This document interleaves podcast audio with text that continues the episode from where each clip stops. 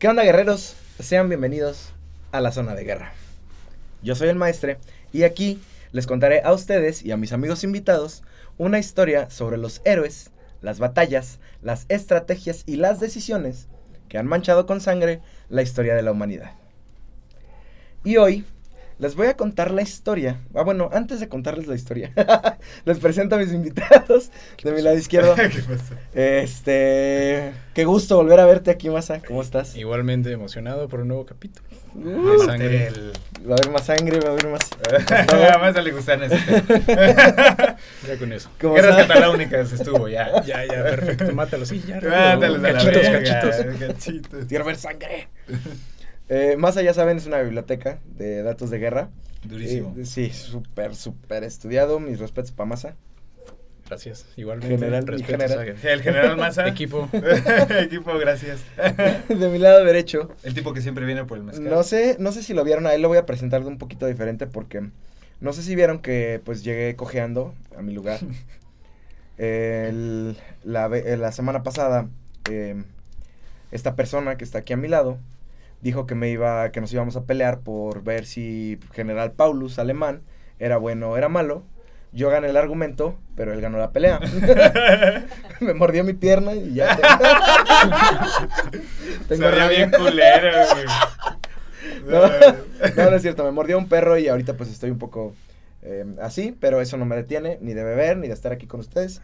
Así que, ¿Me estás diciendo perro? Benjamín Bench eh, Silva, ¿cómo estás? Bien, a todo dar. Un gusto Excelente. estar aquí. Este, También. después de que, pues sí, sabes feo. Ay, güey. Pero está bien, Pues bueno. un gusto, un placer estar aquí con Martel. Salud. Saludcita, antes de empezar, ahora sí. Salud. Salud. Salud, a todos los que nos acompañan hoy. Además también tenemos nuestro shotcito. Sí, ay, ese. Con Sí, calma ya sí, el director, sí. si no me va a decir. Sí, que sí, sí. No, yo sí, yo sí. Ya me, me puso agua, ¿verdad? A mí me hace falta, este, el alcohol mata las bacterias, entonces. esto ¿Verdad es- que sí? eh, Esto lo mandó ¿Qué haría. Rambo? Sí, sí, sí, exacto. Yo no me lo voy a echar en O la sea, herida. no manches, Rambo se desinfecta con fuego, hermano. Pues ese es el mejor método. Pues ya está. Y él se regenera. Por eso Rambo es Rambo. ¿Qué hubiera hecho Atila? Spoiler alert. Espantaba las bacterias. Las espantaba. Hoy les voy a contar la historia de una tribu que asoló y controló casi todo Asia y Europa. Y el hombre que, y cito, parecía débil, frágil, pero que cuando subía al caballo tenía una figura omnipotente. Blandiendo la espada de Marte, hostigó a los romanos y por muchos años fue la leyenda negra del continente europeo y se ganó el título de el azote de Dios. Nada más y nada menos. Imagínate tú siendo este pues romano cristiano es como de que le vas a poner a alguien el azote de Dios es que es- no era no era algo No era algo. no era algo así que se olvida fácil no Sí. Esta es la historia de Atila, el uno. Y los unos, en general, ¿no? También. este, este librito también, este es uno de los en los que me basé, que es de Marcel Brion y se llama Vida de Atila.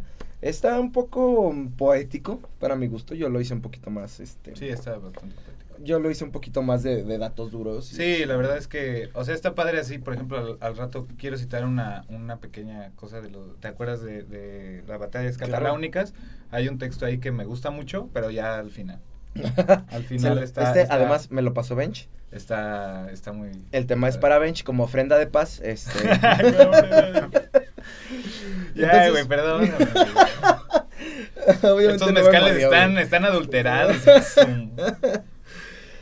Vamos a empezar, entonces. Los unos no necesariamente vienen de un pueblo común, sino de ramas occidentales de los Xiongnu. Ese, ese es la, como el, Exacto. el, el- el consenso mayor que hay, pero la verdad es que nadie conoce a ciencia cierta y no se ha demostrado a ciencia cierta su origen. Lo que sí es que no eran, este, no eran un, unas- un solo pueblo, no. Eran eh, grupos de tribus nómadas del noreste de China y de Asia Central, que se juntaron y después se les dio nombre de unos. Estos pueblos lograron superar militarmente a sus rivales, que además muchos de esos rivales tenían más cultura y más civilización, y tenían una grande predisposición para la guerra. Su asombrosa movilidad, gracias, Con el arco. gracias a sus pequeños y veloces caballos, o sea, se montaban como en burritos, eran caballos, pero parece, tienen tamaño de burros, la neta. Ajá. Como ponis. Ajá, eran como ponis, exacto. Ponis rapidísimos. Es, una. eh, sé, es, creo que es una especie de caballos que estaba en peligro de extinción. De alguna Ah, manera la llegaron ok. a a reintroducir. Pero es una, es una especie de caballo que solo estaba en esas, en esas zonas. Son Ah. chiquitos, pero son anchos. son Ajá. demasiado Aguantan, aguantan bien el, el Son- peso de las nalgas de un hombre. Sus características son cafés y las patas son negras. Cortas. Órale, eso no lo sabía. Es lo bueno de tener un las cosas equipo que influyen, o de sea, las cosas que producción lleno de biólogos, Sí, sí, sí. historiadores, todo aquí. Sí, aquí- aquí hay de todo. La todo. zoóloga aquí hablándonos de los datos duros. Aprovechando, gracias. Gracias. al equipo de producción. y además tenían una increíble, extraordinaria habilidad con el arco. Sí. Esa era, eso era, yo creo que de las cosas más este, determinantes para su cultura, porque Sí. tenían una exactitud, o sea, lo que le impresionaban, digo, ya hablarás de los romanos, pero lo que le impresionaban a, a los romanos, a la milicia romana, es que iban a altas velocidades, cambiaban de dirección y daban en, en el, En el blanco. en el blanco así, sin voltear, y estaban cargando y otra vez, o sea, sin muy importar, rápido. Ujú. porque si ves que cuando tiras con arco, tienes tu a- brazo preferente, ¿no? Eres Sí, diestro. sí, sí, sí. ajá. Y si cambias, y bueno, yo no sé, No, o sea, no, brazo, mm, pero no cambia. te- tenían habilidad No, porque eso tiene que ver con el ojo. Para eso, Es que yo bueno, creo ahorita que... veremos, pero no sé. Yo creo que eso viene por su habilidad que tenían por, por ser nómadas, que aprendieron a cazar, este, todo tipo, Persiguiendo animales. persiguiendo animales. Yo creo que de ahí, o sea, yo me, me supongo que de ahí viene su habilidad, porque era una habilidad que un romano como tal no lo tenía, porque eh, ellos se criaron, como dicen, ¿no? En la calle, in the streets, in the motherfucker streets. Sí, Entonces, así. exactamente. China ya era una gran potencia, ya tenía la gran muralla. Y aún así, lograron pasar esa muralla, los unos. Entonces, después de la caída de, ci- de ciertas dinastías chinas, que no me voy a meter mucho en eso, lograron expandirse, pero muy, muy cabrón. Yo, yo creo que, eh, y, y lo hablan los historiadores, lo- como por ejemplo que hablan en Mulan, ¿no? Y que dicen que son los unos. Realmente eran los Xiongnu. O sea, no eran, no eran unos, parti- o sea, no eran como tal unos unos. Exactamente, todavía no se les llama unos. Eh, no, eran, como- eran una Pero vienen de ese tipo de tribus. O sea, Ajá, se dice, tribus. pero anatómicamente, un historiador habla que anatómicamente los unos del Danubio tenían cráneos diferentes a los Xiongnu, o sea, eran muy distintos. Era, o sea, anatómicamente no eran, o sea, los, no sé si venían más de los Ya, ya. turcos o Pero no eso venían. fue porque se dividieron en ramas diferentes. Es decir, O sea, su origen étnico como Eh, tal, es al no- menos es los que no lo Atila hay. y todos Es los que no lo unos hay. del Danubio son distintos a los de, a los que atacaron Mongolia. Eso sí no lo vas a encontrar. No vas a encontrar un esqueleto que tú digas es un uno. No. No, porque no vienen características. genéticamente nada que ver. Pero- Nada que ver, es a lo que yo Sí. voy. Fue como la cultura tribal que se fue Eso. Yo creo, eso, la vez se eso sí lo creo, porque sí tienen muchas Así es. similitudes. En donde habla un historiador también sobre, las- no recuerdo el nombre, pero eh, habla que tenían unas vasijas de cobre muy parecidas a los Shun pero la verdad es, es. que no, no, no compartían muchas cosas, o sea, eh, eran, eran variantes de- distintos, eran variantes. variantes de. Ajá. Más que un imperio, era una confederación de tribus.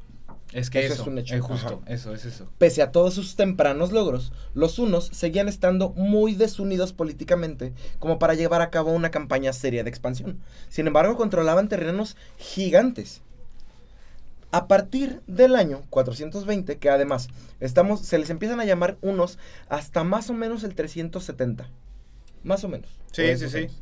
Sí, que también hay registros de que se les... De, de- Sí, porque, por ejemplo, de la palabra uno desde el 91 antes de Cristo en Roma, pero ahora sí que como que en, en- en el mundo antiguo y los que azotan, este, ahora que hacen los de la semblanza de Mulan y todo, vienen del Ajá. siglo IV, o sea, ni siquiera, o sea, mucho antes. es en el- de- es- es, es- o sea, no, es justo- es na- en nada este que ver. Yo, yo siempre he dicho que está mal que les hayan dicho unos a, a- y que los hayan A los Ajá, no, no sí. fue una- A- a- en la película de Mulan se me hace eso, o sea, Sí. No. Bueno, pero bueno. Disney, tache. es Disney, Disney, es Disney, o sea, o sea, la neta, o sea, sí, o sea, sí la semblanza es la misma, pero, o sea, Pero- pues tú te quedas con una idea. Los unos, los unos particularmente yo los consideraría una tribu del Danubio, no una tribu asiática, que sus orígenes vengan de allá y todo, pero donde se consolida es en Pero le podrías tener En eso, que- Euroasia. Que, fueron descendientes tribales, culturales Pues sí, de pues los sí, Shonu. pues sí, tiene- Exacto. y hasta la palabra de Shonu. Sí, por eso se parece. nu. Es lo que dijimos, es lo que sí, dijimos uno. desde el inicio. No tienen un origen. O sea, realmente no tienen un origen. Sí, es que no tienen un origen. La historia que está documentada empieza a partir del año 420, además de fuentes romanas. Un jefe llamado Octar empezó a unir a todas las separadas tribus de unos, unos o de lo que quieran las tribus de ahí, pues, Las tribus. Sí, sí, sí. bajo su propio estandarte. Lo sucedió a después su hermano Rugila, o Rugila, o Rugil, quién sabe, ¿no? Pero Rugila se convirtió en el caudillo de la Confederación Una que cohesionó a los unos y les dio un objetivo unificó. común, exactamente. El primero que empezó a hacerlo fue Octar, su carnal, se muere su carnal y Rugila era el herma- era el papá. sigue de- la, sigue la chamba de, de Octar y, y sigue juntando más tribus y más tribus y más tribus. ¿Sí? De lo que estamos seguros es de que eran asiáticos, eso sí. Sí, y no, y los rasgos también, o sea, sí eran amarillos, o sea, tenían tendencias amarillas y obviamente por el sol. de todo. Rasgado. Sí, rasgados. Sí, eran ligeramente rasgados. No así como un asiático, pero sí tenían facciones. Así es. Rugila dirigió a los hunos en una campaña contra el Imperio Romano de Occidente, coligado con el general romano Aesio. Es decir, Rugila se va contra Aesio. Esto dio a los hunos más notoriedad y poder. ¿Por qué? Porque quien dictaba la moda en el mundo antiguo, el Imperio Romano. Entonces, como los romanos les ponen atención, todo el mundo antiguo también les pone atención a los hunos. ¿Sí? También, eh, Rugila planeó una gran invasión del Imperio Romano de Oriente, pero murió antes de llevarla a cabo. Le sucedieron sus dos sobrinos, Atila y Belda. Y Bleda, perdón. Sus sobrinitos, Bleda y Atila. Atila y Bleda reinaron conjuntamente, repartiéndose los territorios, pero manteniendo la unidad de la confederación. Y se llevaban bien, ¿eh? Así es. Te juro que se llevaban No hubo bien. ningún problema. Bueno, Sí se llevaban bien. sí, tú estuviste ahí. Yo me acuerdo. O sea, yo estando ahí en sus pedas, así, puro vino, ya sabes, del chingón. Ya sabes, de, Importado de- de Roma, de este vino que sabe, sabe bueno porque lo robaste de Roma y ahí andábamos. Chingón, no mames, que este acá es muy de Milán. y. Ahí andamos, güey, se llevaban bien, yo me acuerdo que se llevaban bien. O sea, no había necesidad. Si hay una palabra que define a los unos, es ambición. Eso sí. Atila y Bleda Eso fueron sí. tan ambiciosos como el rey Rugila. Reforzaron al, forzaron al Imperio Romano de Oriente a firmar un tratado llamado Tratado de Margus, que concedió a los unos, entre otras cosas, derechos de comercio y un tributo anual que debían pagar los romanos. Con la frontera del sur protegida por el tratado, los unos pudieron desviar toda su atención a las tribus del este, es decir, hacia más Asia. Se, se encontraron con los romanos en el oeste, Pues que en de Europa. oro, hijo. Ajá, ajá. Les dicen, ah, bueno, si no quieres que te ataque, págame una feria cada año, que creo que era de 300, 300 no sé si libras, kilos, talentos o lo que sea de oro, pero, Ah, pero empezaron con una, con un tributo casual, pues es como, ¿cómo te digo? Es como, es como cuando te encuentras a un cholo en la calle y le dices, oye carnal, te invito a una chela, pero no me robes mi celular, algo así. Sí, claro. Así, así, así era, veían pues los es que eran, romanos a los bárbaros. Pues, Así, sí. así veían los romanos a los unos. Preferían pagar algo barato para que estos güeyes, llenos de hordas, encima de caballitos chiquitos, pero bien mortales, vinieran a chingarles en su casa, ¿no? Ahí vienen los güeyes con Sí, pues, no sabían montar. Es que antes, es que antes, es que antes, te voy a explicar. Ahora tenemos itálicas, ¿no? Y vienen los culeros en las itálicas, güey. Ahora, en ese tiempo eran caballitos chiquitos y arco, güey. O sea, ponte verga, ¿no? Es como. O sea, ahorita ves un vato, es lo mismo, güey. Ves un vato en la itálica, Sí, sí, güey. sí. Y lo Dices, ya valió que- verga, no, pues güey. no, ya, lo mismo, mi quincena ya sí, valió sí, verga. sí, Se puede meter entre las filas. sí, así. Se va rápido. Así es. Se inspiraron, estoy seguro que los Itálica, chacas la- se inspiraron en los pinches unos a huevo. güey. Resulta que los romanos, uno de esos años, no entregaron el tributo estipulado anual. Y además, entre esto, dicen que eh, incumplieron algunas otras cláusulas del Tratado de Margus. Por lo tanto, los dos reyes unos, Atila y Blega, Ble- volvieron a centrar su atención en el Imperio Romano de Oriente.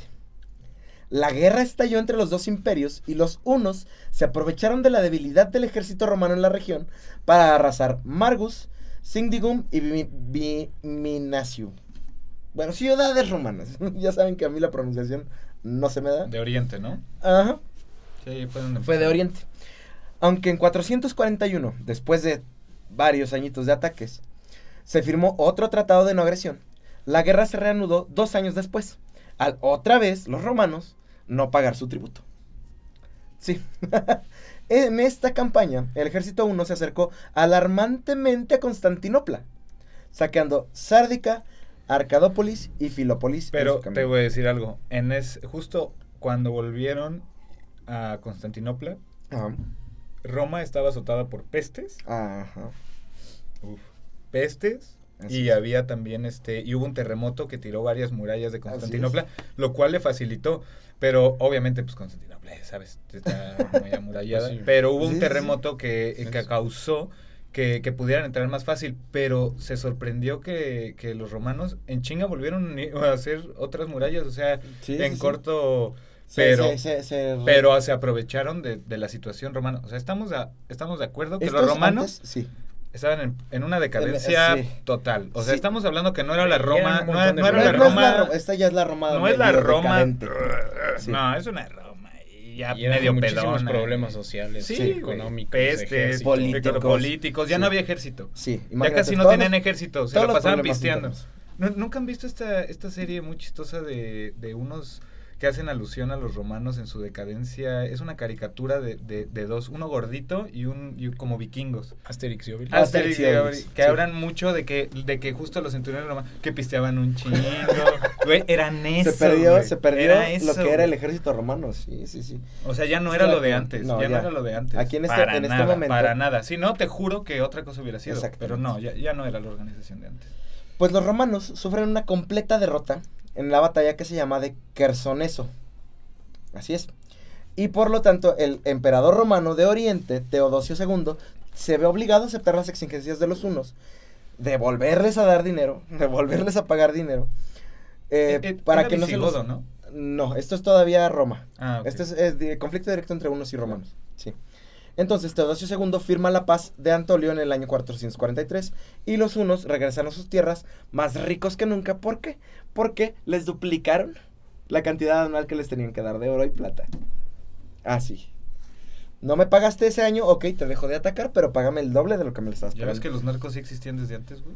Y digo, Teodosio II, Teodosio II tenía la intención de pagarles, pero ahí es donde pasa lo que tú dices, güey. O sea, se, le- eh, se acaban de, la- de liberar del ataque de los unos y de repente, ¡pim! Terremoto, ¡pum! Hambruna, ¡pum! Peste. Epidemia. ¡pum! Peste. Y. Constantinopla Ajá, era la disturbios. ciudad por excelencia, tú lo sabes bien, Martín. Ajá. Es la ciudad por excelencia más amurallada, más Sí, fortificada. no, no nadie entraba hasta que los turcos tenían camiones brutales Así para poder penetrar. O sea, nadie entraba a es. Constantinopla por equivocación. O sea. Así es. eh, pero los unos entraron, es que. Lo- es que los unos no eran gente que iba a conquistar. No. Esos güeyes iban a picar. A Iba- iban con el, con el filero y te lo iban acercando hasta que ya lo sentías en la costilla y soltabas tu dinero. y ya luego se iban. y luego, Pero fíjate, sin la figura, la figura de Atila como persona, sí, eh, dicen, hay un dicho conocido y, y siempre se dice que donde pisaba el caballo de Atila no volvía a crecer hierba. Ajá. Era el miedo. O sea, Así una es. cosa, una cosa de lo más importante de todo eso era, era el miedo que, que había inculcado. Porque Así es. Atila cuando después, los unos cuando atacaban, para jugaban con la psicología de la gente, porque todos los cráneos de la gente muerta la clavaban en estacas y la ponían y las Ujú. dejaban así y toda la, y toda la Sería población. como hoy meterte con un narco. Es lo que te digo. Si, si lo ven narcos, por favor, respeto. Perdón, no, no, no. Cartel No, Jalisco, jamás, güey. nueva generación. Ustedes su a pedo, ustedes su pedo, nosotros la aquí nuestra. la Acá otro es entretenimiento. Entretenimiento comercial. Pero es Pero, como pero los narcos. es una analogía, es una analogía, miedo, no se me vayan a esponjar. es que ellos eh, usaban la psicología. Así Porque es. más allá, porque como bien dicen, y, y hay una descripción de un romano que dice cuando vio a Atila, y que está, este, eh, que lo describe, ¿no? Como tal, y dice, era chaparro, de, de narichata, este, medio feo, así como que bien X, ¿me entiendes?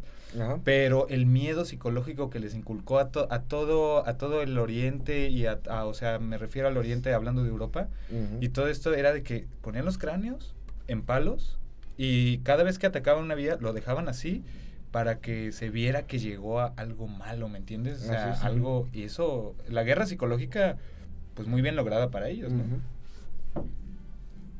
Así es. Ah.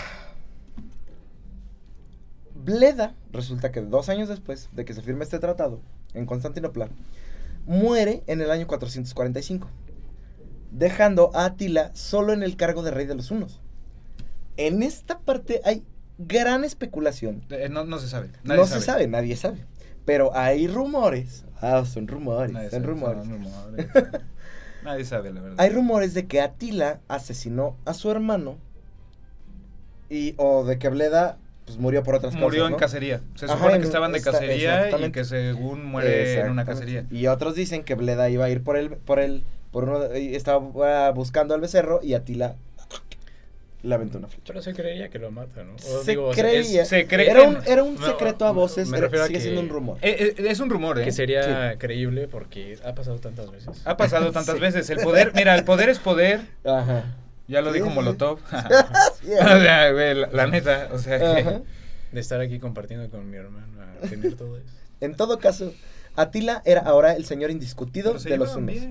y nuevamente se volvió hacia el imperio oriental. Atila vuelve a atacar. eh, porque se da cuenta de que estaba azotada Constantinopla por sismos, por mierda, por todo. O sea, le estaba yendo de la chingada y dijo, ¿sabes qué? Ah, pues este güey es un pajarito. lo tengo Le voy a pedir más, Claro, sí. pues sí, o sea, y la neta es que le estás pidiendo al gran imperio de Roma. Sin mucho o sea, le estás pidiendo Sí, al gran, sí. al que tiene más dinero. Y aparte era el, el oriental. El oriental era en ese tiempo mucho más rico que el occidental. Aunque Así es. fuera Roma Ah, el occidental, Eh, más poderoso, el oriental tenía más dinero. sí. era- toda la producción estaba ahí, todas las Así riquezas es. estaban ahí. Así es. Los otros eran. eh, Francia en ese tiempo era Así es. bosquecillos. Atila Y reclamó. Atila reclamó como condición para la paz que los romanos continuaran pagando un tributo en oro, pero ahora al triple, así, y que evacuaran una franja de tierra cuya anchura iba de las 300 millas hacia el este de no sé dónde hasta las 100 millas al sur de no sé dónde. O sea, les pidió tierra y además que subieran más el, el- el desmadre. Sí. Pues bueno, dentro de estas negociaciones, ahora los romanos dije- mandaron una especie de espía, que en este tiempo se llama historiador. El historiador Prisco, o sea, y además mandan, mandan a alguien así como, pues para que si, si puede, que lo evite y si no, que me avise, ¿no? Del pedo de los unos, porque eran impredecibles los unos. Es En- que en es- eh, en ma- esta manejaban, la- manejaban muy bien la sorpresa. Así es, exactamente. Entonces ya con Prisco ahí, que es el historiador, fue enviado como embajador, entre comillas, que más como es, así como sirviente, en el 448. De hecho, la mayor parte de lo que sabemos sobre Atila y cómo era Atila como así como persona es por este historiador romano. Todo lo, to- todo lo que sabemos de los unos Sí. son por los romanos. Y el más prominente fue este, Prisco. Durante los tres años que Prisco estuvo ahí, ofreció una descripción gráfica de Atila, viéndolo entre sus numerosas esposas, su bufonecita, su enano moro, impasible y sin joyas en medio del esplendor de sus cortesanos. Resulta que Atila, Era un rockstar. sí, pero no se vestía, no se vestía ominosamente. Se vestían más ominosamente su, desgraciado, su- Un desgraciado. Seguro le tendría miedo. pero- eso es desde la perspectiva romana. ¿no? Exactamente. Porque qué tal si los unos veían así, yo me imagino Ah, bueno. como alguien rudo, decir si me he visto bonito, elegante, Justo, me voy a ver justo esta portada. Ajá. Justo, no, Entonces justo, esta portada, Maraca. esta portada habla sobre la perspectiva una. O sea, cómo lo veían a él. O sea, eh, el romano te está diciendo, no, pues es que no. Pero los unos lo veían como. O sea, ¿cuándo te van a pintar un Jesus Christ ahí todo feo? No, pues no, güey. Estos güeyes lo veían así como, no mames, este güey es, otro pedo, es guapo, ¿no? Es- apuesto, esto. Yo quiero ser Atila cuando sea grande. lo- los niños ahí jugando. No, mamá, yo quiero ser Atila. No, a Atila se le veía como una figura así como se los dije al inicio, sea, omnipotente. O sea, ajá, ese güey era chap... Bueno, Prisco tiene una... una lo, lo, lo describe de una manera muy padre que ya borrea porque estaba muy largo el guion, pero... Pero Aquí otra, está. otra descripción de Prisco, ¿me la dices? Mira, dame dos, dame dos. Mira, si quieres, síguenos, sí, síguenos contando y ahorita le- les, les digo. Corto de estatura, ancho de pecho y cabeza grande. Sus ojos eran pequeños, su barba fina y salpicada de canas. Tenía la nariz chata y tez morena, mostrando la evidencia de su origen. Ah. O sea, la evidencia de su origen, ¿me entiendes? Bien racista, güey. Era moreno y chaparro. y- No me hables con ese tono de, de piel. Por eso yo creo que los romanos decían, no me hables así. cabrón, no Estamos a la altura. En cualquier caso, en la primavera del 450, y aquí es donde se pone interesante, la hermana de Valentiano, Valentiniano, quién sabe quién era ese cabrón, pero era un noble. La hermana de este noble, llamada Honoria, había sido, había sido prometida con un senador en contra de su voluntad. ¿Quién era hija? O sea, ¿de quién, quién era su papá? Ay, me vale madre, ¿quién era su papá, güey? Pero es que yo no entiendo por qué tanto show. O sea, de veras se enamoró. Es que no se Es enamoró, que se enamoró no, por no, ambición. No, no, no, no, no. Ahí te va, ahí te va cómo está escrito. Fíjate. Honoria, que había sido prometida con un hombre que no quería casarse, un senador. Que obviamente los matrimonios políticos son muy. Ay, los muy senadores siempre están feos, están gordos. Sí. Verga, le obligaron a tener Sugar Daddy, pues. Resulta que ella le envía a Atila una demanda de ayuda. Y en esa demanda de ayuda le mandas un anillo. Su anillo de bodas. Sí. Ahí ya se usaban los anillos. Tiempo. bueno, sí, en No, ese no, tiempo sí. sí, sí, sí. Románticamente, Yo no sé. yo tampoco. Era Mira, es algo, una, es una algo. muy buena pregunta. Sí. Es un dato no sé. duro. Porque ¿Quién sí, quién empezó? sabe. Pero la neta es que quizás haciendo la analogía contemporánea, yo creo que por eso lo ponen. O no sé. Po- quizá alguna prenda o algo, güey. ¿Quién sa- Sí, no, no, aparte de eso. Unas braguitas Es chingonas. un dato duro, es quién sabe. Ah, Ajá, sí, no, es, no es dato duro Te entonces. encargo. No, por eso. es una pregunta. Modera, tus comentarios. Buena pre- Nah, una o, sea, o sea, es una pregunta, ¿no? Buena pregunta, O sea, es una pregunta. Es y un pregunta, dato es que alguien nos pueda decir. Sí. Porque déjenlo Diga- en los déjenlo en los comentarios, comentarios. por favor. ese Sí, sí, porque la verdad no, o sea, yo tampoco creo eso. eh. Aunque es probable que Honoria no tuviera intención de proponerle matrimonio, sino que solamente quería zafarse de su, de su compromiso, le envía el anillo y resulta que Atila dice, interpreta su mensaje como que ella le estaba pidiendo matrimonio a él. Hijo. Ajá. Pero se lo toma así como de, ah. No, a, a Atila le llega un anillo y le dice, oye, ayúdame a no casarme con él. Pero le manda el anillo, le dice, ah, claro que te ayudo, chiquitita. Ah, papi. Ajá. Acepta. Literal, Esto nos literal. demuestra lo simples que pueden ser los hombres. Que alguien que ya lo tenía todo, una vieja le dice algo. y yo, No, ¿por qué somos así? Enmárquenlo. ¿Por qué? Eh, eh, un- un cuadro de este cabrón aquí. esos güeyes tenían harem. Y Sí. por lo general, los.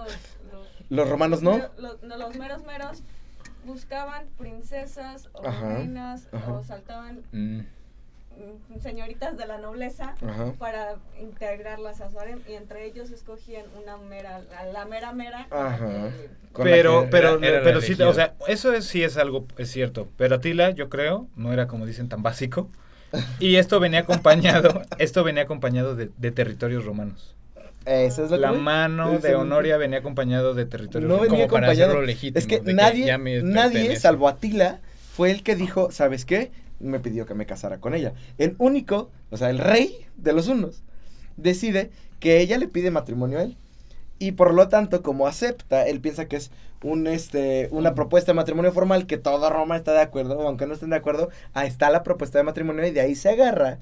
Y lo que dice es, ok, me caso contigo, pero quiero que el imperio romano de Occidente me dé la mitad de su territorio como dote. Es, Sí. es que, Ah, o sea, pero- sí, Pero, Sí. pero no era tan básico. Atila no era tan básico, cabrón. pero también. Yo sí, pero él no. Eso no sería también o, o de ingenuo o de muy ambicioso. Porque aquí puedes decir, ¿Las esta, dos? eh, esta Eh, mujer de es seguro Atila, eh, tenía calmado, un eh. montón de tierras. o de ambicioso decir, de aquí me agarro Ah, para todo. también, ta- quién sabe, ahí sí ya no es que es lo sabemos. que. Ya yo no creo que el sabemos. señor era inteligente. Ya no sabemos. Lo yo que creo sí que el sabemos- señor ve- ve- vio más, más a través del vaso. Resulta que la mamá de Honoria se da cuenta de lo que hace Honoria y le dice, estás bien pendeja, no sabes lo que acabas de hacer, güey. Acabas de crear un conflicto entre naciones, La hubieran mandado a. nada más por no quererte casar. Ajá, así. Con un viejito, pues yo también hubiera hecho La de eh, devastar el Imperio Romano. Bueno, Y, se- y se pone peor. A Esto se Honoria- pone feo, ¿eh? a Honoria eso nos pone demuestra las feo. Se mujeres pone muy feo. son. se pone muy Pinches feo. mujeres, güey. No se sacrificó una mujer para todo el Imperio Romano. todo el Imperio por una mujer. Ay, güey, no mames. Literal. Mientras a Honoria, obviamente, evitan que la maten. O sea, dentro del Imperio Romano, esto fue, fue un güey, nos acabas de meter en un pedote, te mereces la muerte. Su mamá aboga por ella y logra que nada más la exilien. Mientras tanto, Atila viene a reclamar lo que era suyo por derecho. Así, güey. La mano de la señorita y sus tierras. Imagínate. Quiero la mitad y quiero a la morra. Sí. ¿Por qué? Porque es legal. Aquí tengo el anillo, putos. Aquí. Se los pruebo. Así. Entonces, resulta que muere el rey, Teodosio. A consecuencia de una caída de caballo. Esto empeora la situación muy cabrón, güey. Muy cabrón, güey. Porque resulta que cuando se muere el rey, ¿Ves por qué hay que usar caballos chiquitos? La caída es muy. Es que pues, la caída es más leve, cabrón. Sí, como quiera Te te- caes, pues como te quiera, ya, pues un pony, no hay pedo. no te mueres, güey. No, man. su sucesor marciano decide, a, pesar de, a pesar de que está pasando, Oye, la neta, o sea, pues es que, ¿qué caballo? Pues el tipo quería el caballo más alto de puta. Ay, güey. los romanos no tenían, no, nadie los paraba, ¿eh? Nadie. El sucesor de Teodosio decide, a, pes- a pesar de que está este desmadre, de que Atila ya quiere, quiere venir por la morra y la mitad de las tierras, además de eso interrumpe el pago del tributo a finales de 450. ¿Te imaginas tormenta perfecta? Sí. Llegan las invasiones de los unos, inevitablemente. Llegan las invasiones de los unos. Y además de otras tribus. Entonces, como el rey de los francos había muerto, y la lucha sucesoria entre sus dos hijos condujo a un enfrentamiento entre las otras dos potencias. Había tres potencias grandes Sí. aquí. Los alios, que son francos, resulta que pierden a su rey. Y mientras está pasando el pleito de la morra de Honoria, eh, Atila, eh, más bien el rey, tiene dos sucesores posibles. De esos dos sucesores, los romanos, y en particular un carnal que se llama Aesio, Aesio apoya a uno de los. de los. Aesio. Ajá. Donde quiera que estés. Saludos. Aesio apoyaba al hijo me- menor de Marciano. Y Atila favorecía al mayor para la sucesión. Entonces también ya hay otro conflicto entre, entre el mayor general de todos los unos y el mayor general de todo el imperio romano. Y los visigodos, no olvides a los visigodos. Ah, bueno, ellos estaban ahí en su pedo. Los visigodos andaban entre que chingaban. Mira, es que sucede algo importante que Así es. acabas de pasar. Antes de que pasara todo esto de Nori y todo, sucede que em, los Habían visigo- desplazado a todas las tribus, ¿no? Las tribus, mira, los visigodos, este, el imperio romano era decadente ya. Entonces hicieron varias este, alianzas con los visigodos. Los visigodos se vuelven parte del- de la armada romana y peleaban sus guerras. Así es. Pero por lo mismo, por comida, por tributos, por lo que fuera. Pero había momentos en que este no pagaban o no pagaban lo suficiente y los visigodos se enojaban. Y le decía, oye, no me estás pagando, o oye, ¿qué onda? Y hacían revueltas y ahora se volvían contra los romanos, ¿no? Y entonces, aquí, Aquí no había alianzas. aquí- aquí hay un punto importante que fue de las únicas veces que los unos pelearon guerras de romanos. Eran bárbaros contra bárbaros, pagados. Entonces, venían los visigodos a atacar y entonces Aesio decía, oye Atila, este, mira, pues te podemos dar una feriecita, traemos un pedo acá con estos carnales, se pusieron medio locos porque no les pagamos, este, pero bueno, a ti, órale, sí te pago, pero pues nos van a chingar. Ya no tenemos ejército, somos decadentes. Ah. Pero, pero eso es raro, es como la gente ya no quería alistarse al ejército. No, Ya, Sí, ¿no? ya, ya Roma En era Roma ya están complacientes. Roma ya aquí. no era la Roma de antes. Entonces, hay, Como Estados hay, Unidos ahorita, güey. Hay un dato, exacto. Acaba de pasar eso, Hay les un- faltaron Así es. un montón de al- alistamientos en Estados Unidos, no me Así acuerdo cuándo, pero salía hace como dos semanas. No digo que sea lo mismo, pero. Pero, pero, Pero a, algo a lo que voy es que peleaban bárbaros contra bárbaros, unos pagados por Roma, otros por sus intereses con Roma. Ah, eso sí, sí. y sí. entonces ahí fue cuando los, ahí fue cuando los romanos conocieron de frente a los unos, porque hay un, eh, lo cuenta Marcel Virón también en la crónica, llegan, llegan los, este, los unos a Roma y es cuando los ven y todos los ven así como, güey, están bien feos. güey. Son malos, güey.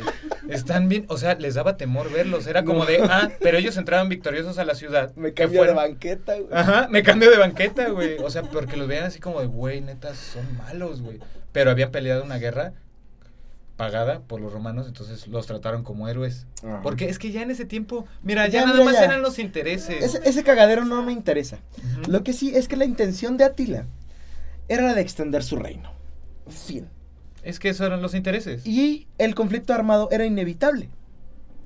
Este conflicto armado se llamó la Batalla de los Campos Cataláunicos. Uf, ¿Quiénes eran los enfrentados? ¿Por qué? qué duro. Porque sí, estaba pasando todo este desmadre, pero resulta que Aesio, el romano, logró conseguir, porque sabía que no podía contra los pinches unos, logró conseguir aliados francos y visigodos. O sea, era una triple alianza contra los unos de Atila. Sí, que además era el más prominente de todos los reyes. Y se desarrolla la batalla de los campos cataláunicos. ¿Por qué? Porque fue en los campos cataláunicos. ¿Dónde están los campos cataláunicos, Masa? ¿Sabes? Y no se sabe exactamente en dónde estaba, mero. pero es en lo que hoy es Francia Así es. y en la parte norte de Francia. Así es. La zona no me la sé exactamente. Nadie, ¿no? Creo que es que- desconocida, ¿no? Sí, nadie sabe exactamente dónde va, pero es cerca de lo que hoy es París. Así es. a 200 kilómetros de por ahí. Llanuras. De hecho, creo que peleaban por una colina. Ajá. O sea, o porque eran pura, eh, porque era pura llanura. O sea, Ajá. era pura llanura, como y había Francia, una ¿no? colinita. Y había una colina. Ajá. Querían dominar la colina. Tú sabes, tú que sabes bien el arte de la guerra, Martel. Ajá. Tomar la colina es. Te, sí, Es- te da una ventaja. Así es. Te da una ventaja. Así es. Aquí hubo un chingo de gente. O sea, hubo germánicos, francos, romanos, unos. Hubo de todo, güey. Y, y puedes ver aquí, está padre también, que vas a ver los verdaderos descendientes de lo que sería el. Imperio Romano, los francos y los visigodos. Exactamente, güey. Sí.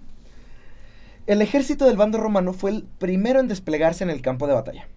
Aesio dispuso a sus romanos a la, a la izquierda sobre la única colina, pequeña además, pero que dominaba el terreno, el resto era llano.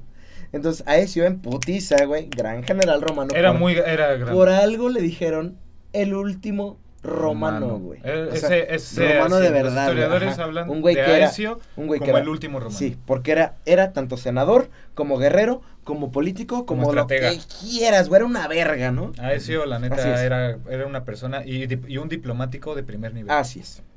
Atila llegó a la llanura cuando el ejército confederado romano ya había tomado posiciones. Aesio se pone a la derecha, pone a los francos a la izquierda y a unos muy poco, o sea, que, que podía prescindir de ellos. De los pobres visigodos. Pobrecitos. Así es. Pobres muchachos. Así es.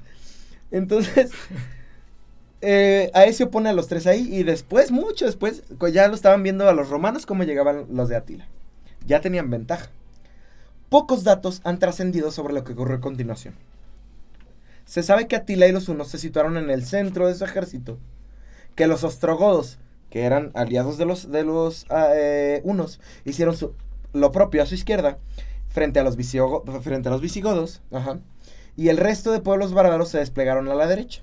Gente peleando guerras que. Que ni sabía, que güey. ni que sabían qué pedo. ajá. Me dijeron, sale aquí. Ah, ok. Tú eran Tú como mercenarios, pero de esos mercenarios engañados, güey. Que no les dan dinero, pero no, no, no, no te doy dinero, pero mira, si me ayudas, yo te ayudo. Así. Pe- Pero, muchos también eran de pueblos a los que habían, por ejemplo, los romanos se habían llegado a esos pueblos, los habían destrozado. Ah, claro, sí. Y le dijeron, Querían venganza "Ya- contra Roma". No. Eh, bueno, o sea, dependiendo del bando, ¿no? Ah, sí. Llegaban, los de- destrozaban esos pueblos y el que había llegado a destrozar esos pueblos decía, "Si ya no quieres que te demos en la madre o que te destrocemos así completamente, te tienes que unir a mí. sí. No tienes de otra. Así y pues es. que le quedaba a ese pueblo. A esa gente, ¿no? Entonces por eso era una mezcolanza también de... Sí, la muerte ya la tenía. La muerte ya estaba garantizada, ¿no? Entonces, lo que pudieran rescatar. Por ejemplo, hay algo, hay un, un, un texto aquí chiquito de la narración, ¿no? De Ajá. lo que eh, los romanos dejaron, ¿no? Que decía, los unos, mal acostumbrados a esa táctica, a las tácticas de los romanos, se ponen nerviosos, les cuesta dominar sus caballos y el desorden se instala entre su escua- sus escuadrones. En ocasiones, un grupo de jinetes lanza con la brida suelta, vuelve, empuja, esparciendo intranquilidad entre las monturas diciendo, en tensión. No entiendo nada. No, de- ¿Estás leyendo el libro? Sí. Pinche tramposo, güey. no, no, no, no, no, no, estamos Ah, ah, hablando. no, yo, también estoy leyendo, perdón. Y la neta es que, por ejemplo, Aesio observa movimientos incoherentes, desorganizan el frente y adivina la irritación. O sea, se dio cuenta que los unos estaban bajo mucha tensión, o sea, que estaban totalmente incoherentes, estaban este, haciendo totalmente un, un desorden, no sabían bien qué estaba pasando porque eran tantos y tantos que era una guerra, era una carnicería eso. sí, eso sí, eso sí. Esta batalla completa fue una pendeja carnicería por todos lados. Atila lo que quería, o sea, como había tres bandos en el, en, en- en el lado romano, lo que Atila dijo, vio que en el, en el centro de los romanos estaban los alanos. O sea, estaban los romanos, los visigodos y en el centro los alanos. Los alanos eran unos nadie. Eran, eran, Pero eh, eran más antiguos, déjame decirte. Aunque eran unos bueno, nadie. como, como, como eran más ¿no? antiguos que muchos de esos De que se mencionan, sí. pero habían sido desplazados. Muy cabrón. Eran como descendientes de... Había unas tribus antes de todo esto que se ll- llamaban los ármatas, Ajá. que estaban... Ah, los armatosalanos. Ajá. Y eran descendientes de ellos. Que aquí se ve como ya los habían desplazado desde lo que hoy es Kazajstán más o menos La hasta verga. Francia por los unos. Y aquí se ve todo lo que el O sea, era un resentimiento ahí, haciendo. era un Ajá, resentimiento Los unos total. estaban haciendo un relajo total en todas las tribus. Habían desplazado a todo el mundo y aquí se ven los alanos, eran lo que sobraba Ajá. de las tribus ármatas Así que es. habían estado ahí 3000 años antes Así es. y ya era lo que ya quedaba. los desplazaban. Ajá. Qué pedo. Verga, fue una mamada, güey. O sea, estaban muy enojados también todas Sí. las tribus de ahí. Y por eso se juntaron con los romanos. Y es como una guerra de supervivencia todo esto. Ándale. Es una carnicería que no llegó a nada, pero nada. todos se mataron porque querían sobrevivir exacto, y porque güey. no sabían nada qué hacer. Ya Oh. era como, yo no te puedo pagar, pero ayúdame. güey, y, te- y vamos a matarnos, güey. Eh. A ver a quién gana, güey. sí. no importa. A ver qué logramos, güey. La batalla se prolongó durante horas. Los ostrogodos lucharon ferozmente contra los visigodos. Aunque las tropas de Teodorico consiguieron re- rechazarlos una y otra vez, y mientras los unos causaban muchas bajas a los alanos, o sea, como Atila lo que quiso fue atacar el centro y dividir a los romanos en dos, para ganar. Esa era la estrategia de Atila. Pues sí, mientras- es una buena estrategia. Ajá. Y entonces del lado derecho, los ostrogodos se peleaban contra los visigodos, pero como los dos son godos, estaban como parejos, ¿no? Igual, eh, pelea de mancos, ¿no? Esa es mi mamá, ándale, como pelea de mancos, güey, del lado derecho, ¿no? Y, y a Ezio, pues nomás estaba viendo, ¿no? A ver cuándo podía entrar, güey. Entonces, sobre Eh, la eh, colina, Es que sí, fue como. los soldados romanos resistían sin demasiada dificultad frente a los descoordinados bárbaros que se lanzaban contra ellos. Sin embargo, la mayor presión la estaba ejerciendo Atila en el centro del ejército confederado romano, sobre los alanos, cuyas filas comenzaron a romperse. En ese momento, Atila localizó a, Teo- a Teodorico, el rey visigodo, combatiendo en primera fila contra los ostrogodos y lo mató. Esto tiró a la mierda la moral de los visigodos. Sí, sin embargo, la muerte de Teodorico no causó una desbandada visigoda. Resulta que los visigodos no, no dijeron, ay, ya se murió mi patrón, ya me voy. No, no retrocedieron. ¿Por qué? ¿Quién sabe? Aquí nadie sabe, nadie tiene certeza de eso. Más bien contraatacaron con, renova- con- con- con renovadas energías contra los ostrogodos. Es que se había ido al Valhalla. Ándale. Ya andaban en trance, güey. Eran germanos O sea, estos, ya sabían. Esta es de las pocas veces que escucho que en una batalla eh, que te maten a tu rey te da más moral que la que te quita, güey. Sí. Hablando de visigodos, sí. Pues sí, está cabrón. Ajá. En ese momento la batalla cambió de rumbo, cambió las tornas. Atila, que había estado a punto de lograr la retirada alana y una posible desbandada visigoda, sufrió la retirada ostrogoda. O sea, su ala derecha. ya sé, puro godo. Es que sí, güey, eran, eran, eran Pero en ese tiempo fueron importantes. Pues Sí, sí, sí, Después sí. fue el reino ostrogodo. el Pero bueno, visigodo y así. Le salió para atrás a Atila matar al rey, güey. Por causas de. ¿Quién sabe por qué? Pues por eso, por eso nunca mataron a Hirohito. por esa misma razón. Te sale, te sale más caro luego, güey. Cuando la sin- gente se a- enojó. Atila sin darse cuenta de que ya se le volteó la tortilla. O sea que su mejor movimiento, que además es un movimiento lógico, muy lógico, le sale para atrás. ¿Por qué? ¿Quién sabe? Pero ahora él se ve superado. Y entonces, los romanos reorganizan sus filas y ordenan atacar a los unos. O sea, tanto los alanos, como ven los alanos, que los, que los visigodos están contraatacando y lograron hacer retirada contra los ostrogodos. Entonces ahora dicen, ah, no mames. Nuestra ala izquierda ya no es una, una, una- un, un peligro. Vamos a atacar, contraatacar nosotros también. Pero bueno, por entonces ya se había producido una sangrienta batalla en el ala derecha del ejército de Atila. Que no había logrado abrir brecha entre las finas romanas. ¿Por qué? Porque los romanos, obviamente, eran los más experimentados y estaban viendo cómo se desarrollaba todo. Estaban pedos. Entonces de repente, ajá, No a, eran a tan Ezio, buenas, a- a güey. Ezio le cae un, un, ¿cómo se dice? Ay, ¿y esta rosa? Una Mm. rosa de Guadalupe, güey. No, ay, no, no, espérate, fíjate que qué chistoso que, que lo menciones. Ajá. Este, porque después, eh, bueno, tú sabes que los unos y como cultura este, nómada y así, no creen en ningún dios, no Así tienen, eh, no tienen ningún, este, creen en... Una eh, religión forjada. Una religión así como estructurada, es como creen en los animales, creen en la tierra, Así creen en, En eh, los en elementos. los elementos y todo. Cuando terminan los campos cataláunicos, Ajá. Atila cuenta, cuenta la- las crónicas, que sale y dice, de veras, su dios de estos cuates, o sea, está muy enojado, no me vaya yo a meter en problemas, es como una persona como que, Sí. o sea, e- e- ellos lo ven así, no, no lo ven así como, no lo ven así como de, híjole, me estoy metiendo en cosas muy pesadas, porque él, cabal- cabalgando, vio a todas sus unidades, o sea, to- todas sus unidades, o sea, él entró, un, entró en shock, así como en, Así es. en una especie de un algo así como decir, órale, no sé, o sea. O sea, se me acaba de voltear la puta batalla, güey. Ajá, no Sí, sé, o sea. así pasó, A, tal a- cual. a la mañana, a, a la mañana Eso ya fue el otro día, ajá. Ya vamos a terminar esta, esta batalla. O sea, la batalla estaba perdida, güey. Nada más esa vuelta, o sea, ese, ese ataque perfecto que es completamente lógico. O sea, güey, te quito a tu general. Si mata al general, se muere el ejército. Pues en esta batalla sucedió lo contrario, güey. Así. Entonces Atila, viendo que la batalla estaba perdida y viendo que Aesio, Flavio Aesio, estaría, asestaría el golpe definitivo en cualquier momento, reorganiza sus fuerzas ya mermadas porque se tarda en darse cuenta, güey. O sea, ¿qué ves tú como Atila en ese momento, güey? Acabo de matar a su pendejo rey, güey. Vamos más para adelante. Y resulta que al irse más para adelante pierde muchas más tropas.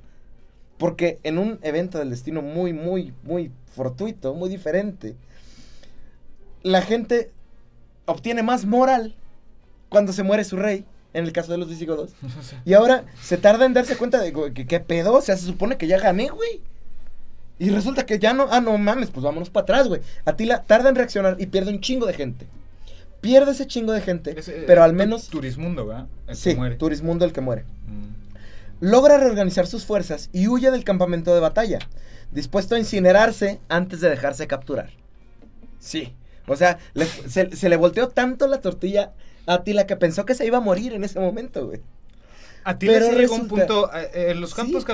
yo creo que para Atila fue el punto máximo de su vida. Es como. Yo creo que más bien el revés más grande de su vida. O sea, por eso, el punto máximo. O sea, el punto máximo nunca tiene que ser. Ante sus ojos así, güey. Nunca tiene que ser bueno o malo, es como tu punto Sí. máximo, es como tu, tu punto máximo, es como de, güey, ¿qué Así pedo? O sea, ¿qué, qué, qué estoy viendo? O sea, esto, es, esto está cabrón, es una carnicería terrible. ¿Qué está pasando? Le mato a su rey y no, y siguen atacando, o sea, Por eso, por eso lo que les comenté. O sea, después. No, y pasa, aquí, es, y, aquí, sus- no, y aquí lo que pasa es lo que me dijiste hace rato. Que Aesio decide no atacar ni no perseguir a los unos. Ahí va, ahí voy. Voy a algo. Este, como diría Bernardo en la. En la pasada. En, la pasada. datos duros. Les voy a dar datos duros. Hola, Bernie. Mira, la neta es que hay una, una leyenda romántica. Este, muchos historiadores la adoptan, otros historiadores no la adoptan. Cuando en las culturas, en todas estas culturas, había mucha diplomacia y había una cuestión de entregar y llevar, este, en este caso, un tributo. El tributo más grande eran los hijos, sobrinos o lo que fuera, de, tu rey o de tu o de la familia real. En este caso se dice y se habla en varios libros que Aesio, cuando era niño, fue educado con los unos durante una X cantidad como rehén diplomático, una X cantidad de años, y Atila fue educado Con los a- romanos. con los romanos a- por estos mismos cambios e intercambios este, diplomáticos de rehenes diplomáticos. Que era súper común en... Era, Súper, era común eh, y por eso se dice, es un rumor y todo, pero no está comprobado, pero es un No está rumor con- no que está no me comprobado. suena nada ilógico. No suena lógico porque varios historiadores también hablan de que Atila hablaba gótico uno, este, hablaba griego, tenía, o sea, no era una persona, o sea, Que tenía más conocimiento tenía de lo más que conocimiento, parecía, ¿no? ajá, exacto, tenía Ajá. conocimiento y Aesio, justo de lo que tú estás hablando, que no los persigue, lo hace justo porque sabe cómo son los unos. Si los voy a perseguir, por eso él yo creo que toma esta actitud de retirada. Se están retirando, no los vamos a perseguir. Porque tienden a hacer reveses. Como que los unos tienden a desorganizar sus, sus tropas y vuelven a atacar o vuelven a hacer algo. Es como de, si se están retirando, déjenlos que se retiren. Por, eh, por todos estos detalles Siendo más... viendo Siendo- más siendo por eso sabio, ¿no? ajá, Ajá. por eso estos datos así como de que quizás sí fue educado con los unos no y, y, y su actitud caótica y desordenada a veces desordenada entre comillas. entre comillas les daba a ellos una eh, les daba como eh, mm, como ventaja en el campo no a más a Ezio que a ellos. Dejarlo retirarse era la mejor por eso ¿no? por, exacto Pero está muy buena, ¿eh? Muy buena. Sí, Hay sí. otras dos teorías. Esas de, eh, o sea, esta que me dijiste, güey, está muy para pensarle, güey. Está muy Pero chingón. No es un dato duro, güey. Otra vez.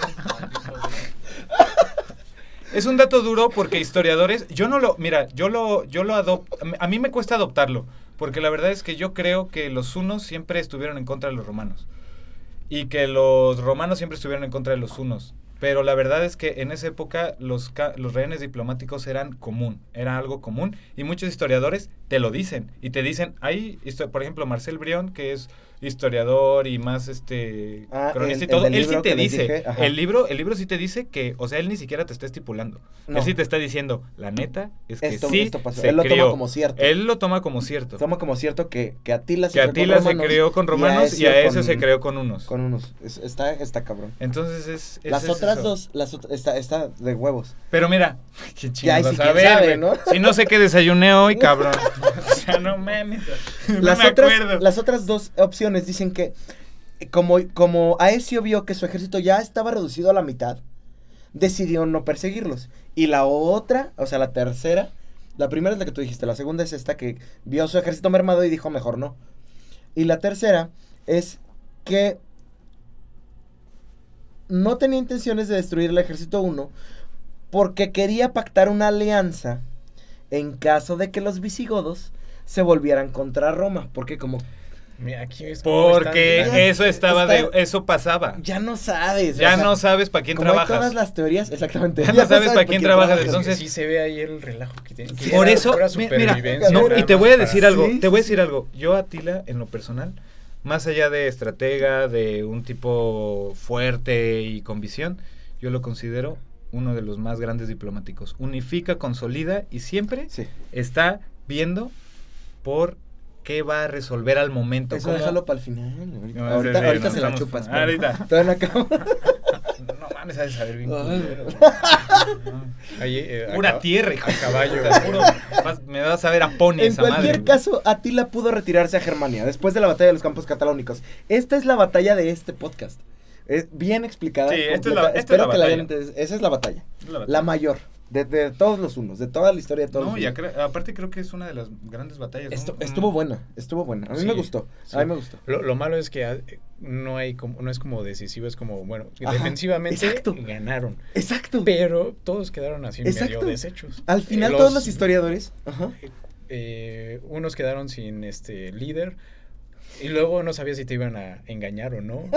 Y los otros se fueron, pero tienen ejército. Exacto. Y entonces, todos así. perdieron, pero todos ganaron. Fue un empate. Tal cual. Sí, Ajá. eso fue. Pues que se vayan a penales. Como empate en fase de. ya en eliminatorias, cabrón. Ay, güey. A partir de aquí, ya hubo una última incursión de Atila. Vuelve a aparecer en el 452. ¿Sabes para qué? Pues para exigirlo primero por lo que se peleó.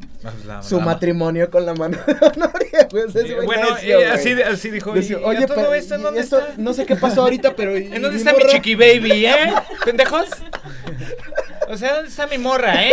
O sea, el vato del barrio llegó allá al- casi al barrio, a la puerta de así del vato acá, del, del, del, del finito, del aesio, del bien peinado. Le dijo, ¿dónde está mi morra, hijo? Ya estuvo bueno. Tráeme mi morra y ya te dejo en paz. Invadió Así, y saqueó Italia completita a su paso. Toda. Ajá, y su ejército sometió a pillaje en numerosas ciudades. Eh, logró mandar a varios, güey, a todas las ciudades que pasó, logró que huyeran los, los, los, los jefes de esas ciudades. Tal cual. Resulta que se da cuenta también Atila, pero seguía necio, pero, pero realmente ya no tenía potencia militar suficiente para presentar ningún tipo de batalla. O sea, esta, este empate, bajita la mano, equilibró las cosas entre todas las naciones que estaban peleándose ahí en Europa, en esa parte. Sí. Y se han ofrecido muchas explicaciones para el hecho de que Atila pudo haber continuado su ataque. ¿Ya, ¿Ya estás hablando del segundo ataque? ¿Ya cuando Ya regresa estoy, por ah, cuando regresa, cuando, cuando vamos a Sí, dónde, sí. con quién se encuentra. Resulta que ahí también hay, hay mucho, Así me quito el de Es- este, está ¿quién bien sabe qué pasó? eh? está bien nubiloso, está, es, que, es que no hay explicación lógica para esto que sigue, que sigue que pasó. Pero mira, a- a- antes de que, de que tú, eh, justo cuando ataca Milán, justo cuando ataca eh, Milán y que quiere llegar a Roma y todo esto, ataca a un a Aquilea, ¿no? Aquilea. Aquilea. Y e- este es un dato la que- raza hasta sus cimientos también. eh, Ajá. ajá, la ra- eh, justo, exacto. eh, justo es ese. Sí. La raza hasta sus cimientos, o sea, Ajá. la, la deshace. ¿Qué pasa con toda esta gente que vive ahí? Este es un dato que pues es- está padre. Toda esa gente huye a los pantanos para que no para que no para no morir de la mano de los unos, huyen a todos los pantanos que están ahí y así se funda Venecia. O sea, ah, cabrón. Venecia Pero es de refugiados. No se van a los pantanos, se van a los pantanos. Ese es sí. un dato que yo no conocía. eh. Eh, se van a los pantanos. Ese es un dato. Y así se y así Ya. Son los inicios de Venecia. Te tuviste que enojar para poderle dar un dato duro. Sí. Ahora sí, ahora sí. Mira, las leyendas son datos. Porque son datos, porque mucha gente los adopta. O sea, tú le dices, eh, todo el mundo cree en la llorona y en esto y la chingada. No, bueno, no, no, tampoco. Hay de leyendas a leyendas, ¿no? espérame. Por ejemplo, la leyenda de los arcos, pues esa ya es más creíble. ¿no? Ándale. Pero la llorona, Ándale. no, güey. ¿Ves? Tú no lo crees, pero que- ¿Cuál yo puedo ir con otra persona y le voy a decir, ah, no, sí la llorona. ya, ya, ya. A ¿Cuál ver, ciérralo, ciérralo, ciérralo. Vayan a tomar un tour ahí al centro. Yo sí creo en la llorona. Ah, ya ves, ahí está. Ahí está. Las leyendas son de. Ah, Mira, y entonces así es como se funda Venecia. O sea, se funda Venecia, se funda refugiados. Por este De ataque Aquilea. de Aquilea. Por estos, at- por estos ataques, unos. No mames. Y, y por eso, tú preguntas, uno se pregunta, ¿no? ¿Por qué viven en un lugar donde se está hundiendo, se está hundiendo, se está llenando de agua y todo Porque esto? antes era pantano. Porque era pantano antes y ahí pues se pudieron haber refugiado y era como de que pues ya nadie, ya desaparecí y así. Pues o mira, salvo que un veneciano venga y te mienta tu madre, ¡A la yo te pizza! creo, sí. No, no, es, es real. O sea, entonces, no. Pero ¿Por qué mentiría? Prisco cuenta que un temor supersticioso al destino hizo detenerse a los unos. Sí. Sí, eso es real. Otro, otro, otro historiador, próspero de Aquitania, afirma que el Papa de León, ayudado por San Pedro y San Pablo, sí, San Pedro y San Pablo, sí, los de la Biblia, esos güeyes, sí, Resulta que el- lo que sí es un hecho, antes de decirlo, lo que sí es un hecho es que Atila se reúne con el Papa de León. Una Sí. cuestión. ¿Por qué Atila Se eh, reúne con el accede? Papa. Exacto. ¿qui- ¿Quieren saber por qué accede? A ver, Atila accede. yo no he visto ningún registro de nada. Atila accede a hablar con el Papa principalmente porque tiene un nombre de animal. Porque como se llama León. Exacto, imagínate. Verga, güey, no, sí, está. Como, y las personas que tenían en su nombre animales, los, estoy hablando de que los unos son paganos supersticiosos chamanistas. O sea, esos, güey, Ok, o sea, te porque, la valgo, porque la espada de Marte, es lo porque la espada de Marte, Ajá. porque ellos toman la espada de Marte y que él dice, no, es que la espada de Marte es la Es que me va a dar las Ajá, victorias. ajá. Ellos son, ellos creen en Que no todas de la estas cosas. de Marte, pero. Hablan de animales, hablan de esto. Me falta ese pedacito. Y todas estas Aquí. cosas, por eso es una de las razones por las cuales también accede. Debe de haber más razones, pero entre una de ellas, eh, para los, para todos los unos y, lo, y las personas nómadas, era considerado alguien que tiene así como de, no sé, el tigre, el león, Ah, sí. o el águila, o esto, o Es el alguien otro. a quien tienes que es hacerle alguien caso. como que hacerle caso Mira, por cultura. Lógicamente. de hecho, si, si uno de los que había nacido en la tribu de, un- de los unos, en alguna tribu, no podía montar un caballo. Ah, no, podía no valía madre, a la sí. guerra, porque claro. no era- no era- Los animales para ellos eran lo principal, o sea, era una cultura animalista, como no tenían un dios, no tenían nada, eran, creían en la tierra, creían en los animales, como los guerreros, jaguar Pues mira. también de los maestros, todas estas cosas. Gente que pone a la naturaleza como en un peldaño más grande y por eso accede, es Papa León, León, León. Te la valgo. León, León. Te la valgo, te la valgo. Lo no, no es que, me la valgas, está escrito. Ah, ¿Yo no, qué? sí. O sea, que está escrito, pero que te crea ya no sé. Ah, la valgo, no. pero no sé si te creo. Ah, no, pues, eh, o sea, de, Está bien. Es lo que nos dice, ¿cómo se llama nuestro? nuestro- Mira, Marcel Brión, Marcel y Brión. más, y más, eh, eh, mira, él ya metiéndote en la cosmovisión, ¿no? Esa es la Pero a ver, cosmovisión. yo, yo sí quiero que sean datos y datos comprobables. Pero no, es que te lo está es diciendo. totalmente, es comprobable. Está, los historiadores. Bueno, es que eso es consenso, para mí es no, consenso. No, te está dando un dato de No, es real. Sí, de que le da sentido, pero, pero como no hay... sentido, güey, de eso vivían esos culeros. Bueno, está bien. está bien, Entiéndelo, o sea, no está puedo bien. creer que Mira, te lo puedo- y no lo sé. Te lo puedo No, decir porque no es que no lo sepa, es que yo ignoro ese tipo de datos. No. Porque me No, parecen- no hay, bueno, hay está bien, muchas cosas que nos parecen tontas que a veces sí pasan. Por ejemplo, voy a dar un ejemplo rápido, tonto, que sí pasaba. Los indios norteamericanos, muchos, los, eh, los que peleaban contra ellos ya sabían qué iban a hacer cuando mataban a los indios. eh, sabían que los indios iban a regresar por los cuerpos de los indios y se esperaban hasta que llegaran por los cuerpos porque sabían que en sus creencias tenían que recuperar el cuerpo para que se fueran al más allá. Entonces era muy simple y era muy estúpido, pero era su creencia esperar a que vinieran por el cuerpo y los les daba su Sí, rem- claro, remate por sus tontas Ah, creencias, órale. pero es era que es real. Ya, ya, si lo, ya si lo dice Massa, ya les creo, ya les creo que el pendejo soy yo. Se las valgo a todos, sí. No, pero O estamos- perdónenme. Ya estamos hablando de tu Sí, pendejez. sí yo no son- estoy hablando. Hablando de tu pendejez. sí son creencias Estoy hablando de algo que, Ajá, que está que- escrito, que sí. algo que está ahorita ahí. nos Sí. suenan muy Que también las estúpido. crónicas. Bueno, mira. bueno, bueno, bueno. Pero bueno, ahí te va, ahí te va.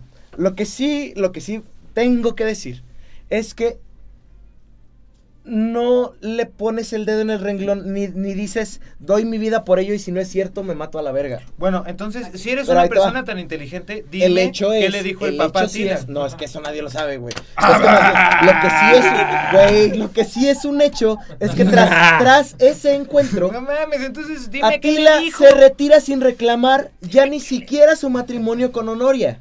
Dime qué o le sea- dijo. ¿Pero qué le dijo? Le dijo, ¿sabes qué? Otra vez. Yo soy el león y no te puedes casar con esta leona. Así. Eso le dijo. Sí te Estoy creo. seguro. Sí te creo. Bien. Pero Sí Bueno, suena Atila- válido para Atila o sea, se estamos en una mentalidad una, no estamos en una mentalidad cristiana, no exacto, en Atila se reúne con el Papa de León contemporánea. y decide y, y tras ese encuentro que nadie sabe exactamente qué le pasó, ya Se fueron a se va a la a verga. Se va a la verga, sí. Ya no se casó. Y ya para terminar el episodio. Ah, es muy triste esto. Y Pero ya viene algo. No, porque Atila A me ver, pero ¿qué le dijo? el ¿Qué le di-? Ajá, a ver, ¿qué le dijo? Ay, ¿qué Mira, pasó? ok. ver, ¿qué le dijo? No, yo no sé, Ok. pero te Ah, voy a de- ¿verdad? ¿Qué dice A ver. Nadie. Mira, no sé, he analizado muchas cosas. La, la verdad es que a mí, para Atila y su historia, me parece algo muy interesante. Yo creo que como una persona que se hacía llamar el azote de Dios, obviamente el Papa le va a hablar de, de, la- de las cosas cristianas y le va a decir, mira, güey, la neta es que te estás metiendo en algo Lo que, terapeo. que va más allá, exacto, que va más allá de tu entendimiento. Tú, eres, tú crees en magias Le- y chamanismos, güey. ah, Pero esto está bravo, güey. O sea, tú estás atacando al Vaticano, a la Roma, a ¿quién todo te esto. tan filosófico, güey? Ah. Puede ser, sí, seguramente el papá lo, la ajá, primero, primero por ahí, es que nadie sabe quién, ¿Quién le dijo. Sí. O sea, yo estoy, yo, yo estoy pensando, yo estoy Bueno, que se, enco- filosofando. se encontró la horma de su zapato, Atila, pues, ¿no? Eh, pues, Al menos inte- intelectualmente hablando. Intelectualmente, porque era una, una persona pues, de Sí, igual de, sí, de sí. poder. Sí, claro, güey. pues, Papá, Sí. papá trae poder, ¿eh? El que y- Le pudo haber dicho Mira, eso. Así es. Le pudo haber dicho, este, la verdad es que ya estuvo bueno. Ah, porque también hay un registro de que le dicen a Tila, Honoria se murió. Honoria está muerta. Honoria ya no está, también ese es otro. Que Honor- solo estaba exiliada, pero sí. Ajá, que le- y le dicen a Tila, Honoria se murió. Ajá. Se murió. Sí, sí. El chiste es que desde allí después, o sea, se retira porque habla con el Papa y ahora sí como que el Papa le dijo, lo convenció tan perfectamente, pero no le quitó lo Atila a Atila. Atila iba a volver y a conquistar otros territorios, güey. Ay, ¿tú crees? Entonces planeó atacar nuevamente Constantinopla, sí. O sea, sí, te, sí, güey, o sea, tú chingón, a ti no te tocó. Pero mira, lo demás ya no te metas, ya. Entonces, planea atacar nuevamente Constantinopla para exigir el tributo que Marciano había dejado de pagar. Pero, pero, y aquí terminamos. La muerte le sorprende a comienzos del 453. Sí. El relato de Prisco dice que cierta noche, tras los festejos Es de la celebración de su boda. de su última boda, Se va y se casa con una muchachita. Ajá, dijo, ay, ya no tengo honoria, pues me voy a buscar otra morrilla por ahí. Y, y literal era morrilla. tenía- Así es. Era muy chiquita. Una goda llamada Íldico. Y en su noche de bodas, la historia más de consenso, o la que más se dio, la más, mo- la más de moda, El fue... dato duro. eh, el, no, no, es que no es dato duro, ya aquí no. no es que está, es que está bien. Bernie, yo qué, Bernie me, me mamó, me mamó que dice da- datos duros, me encanta eso. Sí, güey. Sufrió una hemorragia nasal que le ocasionó la muerte, A causa del vino. según. O sea, se puso bien Tenía pedo, Otra versión de su muerte. alta, se, se pasó de vino, se pasó de vino el señor. Es la que nos ofrece Conde Marcelino.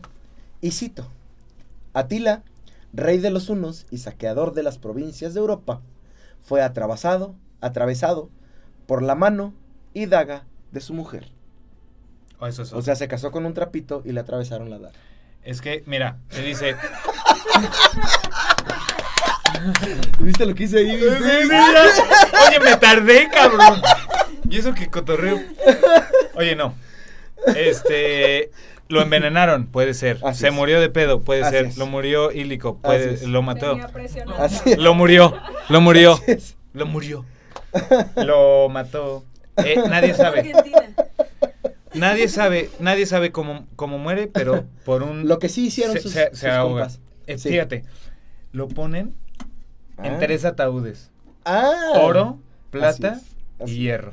Sus pinches soldados le hacen un, un fiestón, güey. Y espérate, tengo aquí la cita que complementa esto. Es que lo me ponen encanta en un ataúd. esta parte es Así como dice Bench. Ajá. Lo ponen en un ataúd de oro, plata, un ataúd triple. triple. Así. Una cajita de oro, una de plata y una de hierro encima. Así. Wow. Verga, güey. Sus soldados así lo respetaban a Tila, güey. O sea, en este episodio no sé si han notado, pero yo no me he decantado por ningún lado de que sea bueno o malo. Yo o nada. tampoco. No se puede. Yo, yo- yo tampoco. No tenemos los datos No. suficientes para ver si era un culero o era un gran. O no, no sabemos. No, Atila es Atila. Y ahí Pero viene ve- la conclusión. Y ve lo que dijeron sus soldados. Sus soldados. El más grande. Ah, sus al, des- al descubrir su fallecimiento, le lloraron, pero cortándose el pelo e hiriéndose con las espadas en sus cuerpos. ¿Por Sí, qué me corté el se cabello? enterraron, los güeyes, sus soldados más fieles, se entierran espadas en el puto cuerpo y dicen, el más grande de todos los guerreros no debe de ser llorado con lamentos de mujer, ni con lágrimas. Eso dijeron, yo no sé, ya, ya, ya. No me sacrifiquen, deja terminar la Ah, cita. eso lo dijeron los romanos porque Debe ser llorado con la sangre de sus hombres. Épico. Épico, güey. La neta, mira, independientemente de lo machista, sexista o lo que sea que sea, estos güeyes que se atraviesan el cuerpo para despedir a su amo con lágrimas de sangre, güey. Siguiente, siguiente Épico, acto. güey. Déjame Siguiente acto, siguiente acto. Lo entierran. Nadie sabe dónde. La gente que lo enterró la matan. Así es. Uno de los tesoros Así más buscados por los buscatesoros al Así día es. de hoy es, la, tumba, de Atila. el uno. Lo porque lo escondieron con todos sus tesoros, sí, con todo así es. es es tremendo. Así es. Hasta me dio un Así es. está cabrón. Pero- y, y hay muchos así, Sí, pues el arca de también- la alianza. Ajá, Sí, sí, Gen- sí. Gengis es parecido. También. Nadie sabe dónde Nadie está. sabe y que ahí dónde lo está. enterraron con todo. Alejandro Magno lo enterraron en un lugar así épico y nadie sabe dónde está. Para terminar la historia, pues no me puedo quedar nada más con, ay, se murió ya, ¿no? Bueno, fin, ya terminamos. Atila, saludcita, por cierto. A Atila le sucede su hijo mayor, Elac. Sin embargo, Ay, pobre chavo. ajá, los otros hijos de Atila, de Dengisik y Ernak, disputan el trono a Elac. O sea, Pobre chavo. sus hijos se pelean por el trono, güey. Sí, un año después de la muerte de Atila, los hunos son derrotados en una batalla que se llama Neda, Nedao. Y en el 469, Densigich, el último rey huno y sucesor de Elac, muere. Esta fecha marca el fin del, imperio. romano. Uno. Y romano. Más o menos, pero no estamos hablando de los romanos. Sí, sí, sí. Tienes razón. El Ben. imperio uno Pero cae. mira, quiero terminar diciendo nada más. El esto. imperio uno cae. Así es como termina. Pero los unos fueron como el humo. Rápido. Así es como termina Se va, se fue. la vida Pero y el imperio cáncer. De el azote de Dios. Tras su muerte, siguió viviendo como figura legendaria. Los personajes, además, de Etzel en el Cantar de los El cantador. Ajá. y de Atli en la saga de los, bolson- de los bolsongos y la Eda poética se inspiran vagamente, según los historiadores, en su figura. Su figura fue hecha leyenda. Este güey seguimos Desde hablando el al día Cantar de de los hoy de él, güey. Nibelungos. Desde el cantar de los Nibelungos, güey.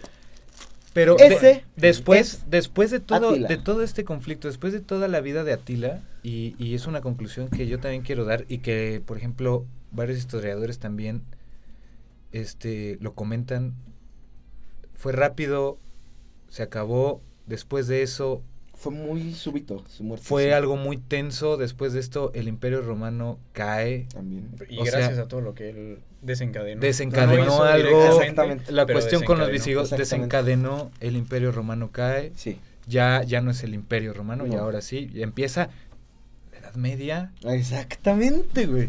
O sea, casi, casi, sí. o Sí, sea sí, es una su- sucesión, pero yo creo que la, el- la gota que derramó el vaso fue la vida de Atila Sí. para dar paso Sí. ya a otra época, totalmente a otro pedo. Ya es otra cosa. Y, y dice un historiador, época. y dice un, un historiador en lo particular, la ambición, la eh, el poder, este, ahora sí que la rebeldía y todo este, eh, todo este show, quizás no es un héroe, no, porque no lo No sé. sabemos, no sabemos. Quizá es un, no lo sé, quizá, pero Sí, no, desencadena, Sí, no creo. desencadena. Su, su vida, su vida sí marca, marca muchos aspectos en la historia, sí. Es, es Es- importante Está conocer cabrón. Atila Atila. es una historia, me, me Sí. fascina la vida de ese. Sí, es, es importante. Últimos comentarios más. Es importante. Yo no lo consideraría héroe, pero es una figura histórica muy importante. Sí. Que no se puede ignorar. y, la y neta. que eh, es interesante. Es muy Es- interesante es para interesante. entender eh, desde Sí. Los humanos cómo somos primordialmente y cómo lleva toda la historia y todo lo que desencadena y todo esto. Es eh, muy interesante. Épico. Épico. Épico. ¡Épico! Pues hasta Pues ahí. bueno, muchas gracias. Hasta ahí el episodio de hoy. ¿Qué les pareció? Muy bien. Eh, eh, Te me, te me- te- te- te- te- te- yo esperaba que te enojaras conmigo, que me No, hoy vengo más Hoy tranquilo. viene más tranquilo. Hoy vengo más tranquilo. Hoy no me dejará mentir. Este, hoy ha sido un día tranquilo. Estoy disfrutando de mi día de descanso. Todo tranquilo. No le voy a, no me voy a enojar. No, hombre, igual. Ay, bueno, güey. No, ya, porque si no el director me regaña aquí. él sí me regaña, él sí me regaña. ¿Beso de este tres? Cabrón. Pues ahorita. Ahorita, ahorita a pero al Ustedes no lo van a ver. Ese, ese Contenido en Pornhub. exclusivo, ajá. YouPorn. Ah, pues muchísimas gracias por escucharnos, muchísimas gracias por vernos. Este episodio también estuvo muy chido. Atila el Uno, si no lo conocían, ya lo conocen. Eh, Benjamín Silva, Masa, no tienen redes, o si las tienen, no se las van a dar. Así que Somos exclusivos. Suscripción. eh, suscríbanse aquí a este canal, aquí los vamos a seguir escuchando. Muchísimas gracias por escucharnos, muchísimas gracias por todo. Saben que nos pueden encontrar en todas las plataformas de podcast como Zona de Guerra Podcast, en redes sociales como Zona de Guerra Podcast y si quieren que escuchen, que hablemos de algún tema en especial o comentarios especiales, lo que sea, mándenos al correo zona de guerra podcast. Otra vez muchas gracias. Espero que les haya gustado, les haya servido y si les gustó, ya saben qué hacer. ¿Lo dicen conmigo? Nos Un vemos. like, una suscripción. Ya, hombre, no manches, ¿no han visto cuántos suscriptores tenemos? Bueno, tiene. También tenemos porque pues, Tenemos, vive el comunismo, ¿no? Ya, ya, ya. Nos vemos en el que sigue. Ay, ¿tú qué hiciste? Vámonos.